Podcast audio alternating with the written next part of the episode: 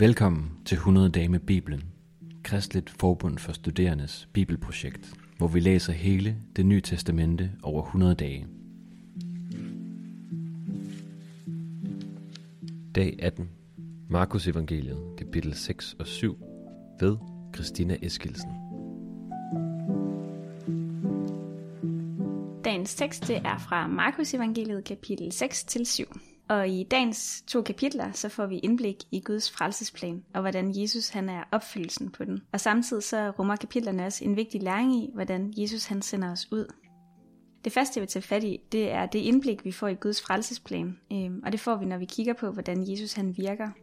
Der er nemlig en pointe i Markus evangeliet i, at der både er et bespisningsunder i kapitel 6, men også et i kapitel 8. Og beklager, nu spoiler jeg lige noget for i morgen. Men her der følger vi Jesu virke i området, der hedder Galilea og rundt omkring øh, Genesrets sø. Og ved det første bespisningsunder, som vi læser om i dag, så er Jesus blandt jøder, og der kan vi læse om, hvor mange øh, af hans egne, der egentlig var kritiske over for ham, og som ikke ville tage imod ham. Men ikke desto mindre, så er det en del af Guds frelsesplan, at de gode nyheder om, at øh, Guds rige det er kommet nær, først skal forkyndes for jøderne. Det er det, Jesus han gør med det her bespisningsunder, som vi kan læse om. Derfor er det nok heller ikke helt tilfældigt, at der er 12 kurve til overs efter bespisningsundet, fordi der netop var 12 stammer af Israels folk. Det er med til at pege på, at Jesus han er kommet for at være frelser for alle jøderne, som ønsker at tage imod ham. Og når du læser kapitlerne til i morgen, kan du prøve at lægge mærke til, hvor mange kurve der er, og så overveje, om det tal også har en betydning. Gud har lige fra begyndelsen af haft en genial frelsesplan, og i de her to kapitler bliver det meget tydeligt, at evangelierne er først for jøderne og så for alle andre folkeslag. Det er også det, der ligger til grund for den lidt mystiske beretning, vi kan læse om i kapitel 7, vers 24-30, med den hedenske kvinde, der har en datter, som er besat af en uren ånd, og som beder Jesus om at befri datteren. Og der svarer Jesus noget vildt kryptisk i vers 27, hvor han siger, Lad først børnene blive med det, for det er ikke rigtigt at tage børnenes brød og give det til de små hunde. Her skal det lige understreges, at Jesus ikke bruger billedet til at sammenligne kvinden med en hund men at sammenligningen går på den rækkefølge, som evangeliet blev givet i, og som vi i dag måske godt kan finde ret udfordrende. Noget vi skal lægge mærke til, det er, at Jesus han bruger ordet først, og det giver netop en åbning til, at der kommer også en tid, hvor evangeliet vil blive rækket ud til alle folkeslag.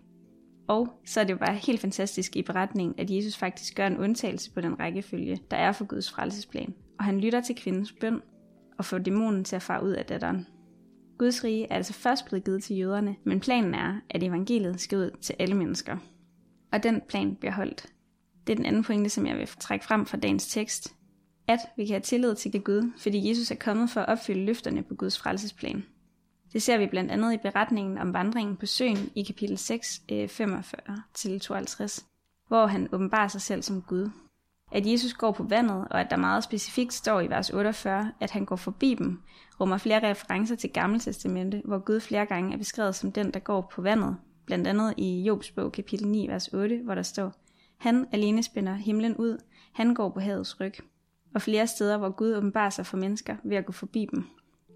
Da han viser sig for dem på søen, bliver disciplinerne forståeligt nok ret bange, og det svar, Jesus øh, giver til dem der, er bare virkelig sejt. Han siger nemlig i vers 30, Vær frimodig, det er mig, frygt ikke. Hvis en person, der ikke havde kørekort, sagde til mig, at jeg skulle sætte mig ind i vedkommendes bil uden at være bange, men bare have tillid til, at personen kunne køre, ville det ikke være nogen hjælp, og det ville nok heller ikke være helt vildt godt. Men Jesus viser, at han er Gud, og at han er almægtig. Så når han siger frygt ikke, det er mig, så viser han os, at der faktisk er grund til, at vi kan have tillid til ham. Vi skal som kristne ikke bare kaste os ud i det uvisse og have blind tillid til hvad som helst. Nej, det Jesus ønsker at vise os er, at vi kan have tillid til Gud. Og det kan vi, fordi Gud han holder, hvad han lover. Det får vi beviset på ved, at Gud han blev menneske for at opfylde sin frelsesplan.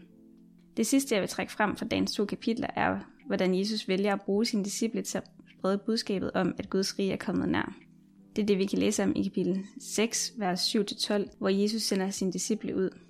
Det fede er, at Jesus ikke bare sender dem ud, men at han først og fremmest bruger tid med dem, hvor de kan lære ham og hans ord at kende. På samme måde i dag har vi brug for hele tiden at lære Gud og hans ord at kende, ellers har vi intet at gå ud med. Derudover står der også i vers 7, at Jesus kalder dem, og at de bliver sendt afsted med Jesu magt. På samme måde i dag starter evangelisationen også med, at Jesus han kalder os og udrøster os med sin magt. Derfor behøver vi heller ikke have nogle bestemte evner eller noget bestemt viden for at være Guds redskaber. Men snarere så har vi brug for en erkendelse af, at vi er dybt afhængige af ham. Og så er det en ret fed detalje, at Jesus sender dem afsted to og to, og på samme måde i dag tror jeg, at Gud han kalder os til at vise og fortælle om hans kærlighed til andre sammen. Og samtidig så kan vi vide, at vi ikke bliver sendt afsted alene, for uanset hvad, så vil Jesus altid gå med os, og når han har lovet noget, så holder det. Hvis du har lyst til at følge vores læseplan, eller har lyst til at støtte vores arbejde med at formidle Bibelen, så gå ind på